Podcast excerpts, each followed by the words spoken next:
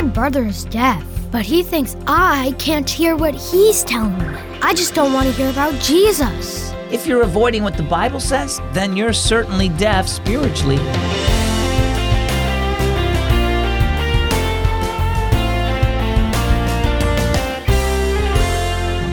Happy Sunday and welcome to Keys for Kids. I'm Zach.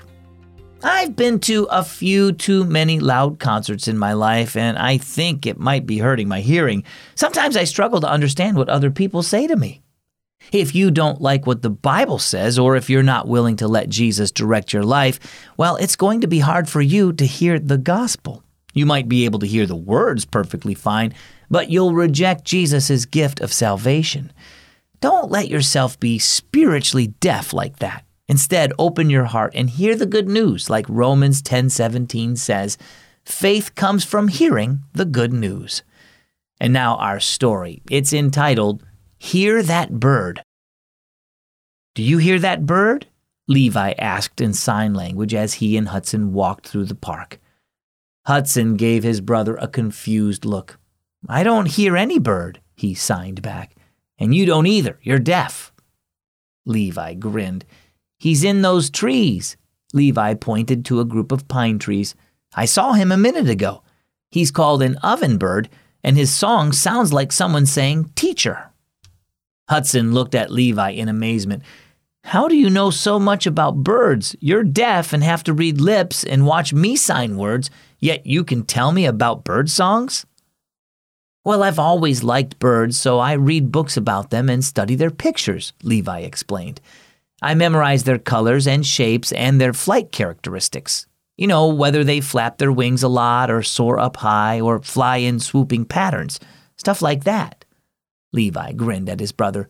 Mom says I study to make up for not being able to hear. She calls it compensation.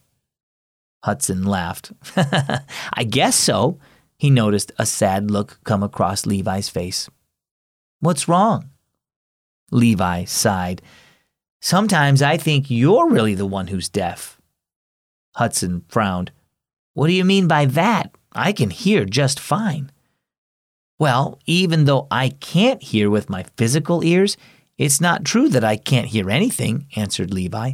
I can hear spiritually. What does that mean? Hudson asked. Levi's hands flew in response. When I went to camp with Boyd last summer, I learned that kind of hearing comes through the Bible, which tells us the good news of Jesus and how he died and rose again to save us. So I started reading the Bible and going to church with Boyd's family to learn more. And a few months ago, I trusted Jesus as my Savior. But whenever I try to talk to you about Jesus, you don't want to listen. You can't seem to hear the message that I heard at camp. Hudson's hands were still as he thought about what Levi had said. Finally, he signed, Maybe I'll go to church with you and Boyd this week. I'll listen, but if I don't understand stuff, you'll have to explain it and tell me more. So, how about you? Do you hear what God is saying to you? His message of salvation, the good news that we can be saved from sin and have eternal life, is in the Bible, and it's important that you hear it. Will you listen? Don't ignore God's message. Instead, trust Jesus as your Savior. For more information about what it means to trust in Jesus as your Savior, go to keysforkids.org slash salvation. Our key verse is Romans 10 verse 17. Faith comes from hearing the good news, and people hear the good news when someone tells them about Christ. And our key thought for today hear the good news of Jesus. Read and listen to the Keys for Kids stories every day on the Keys for Kids app. Just search your app store for Keys for Kids. Well, I'm Zach. This is listener supported Keys for Kids.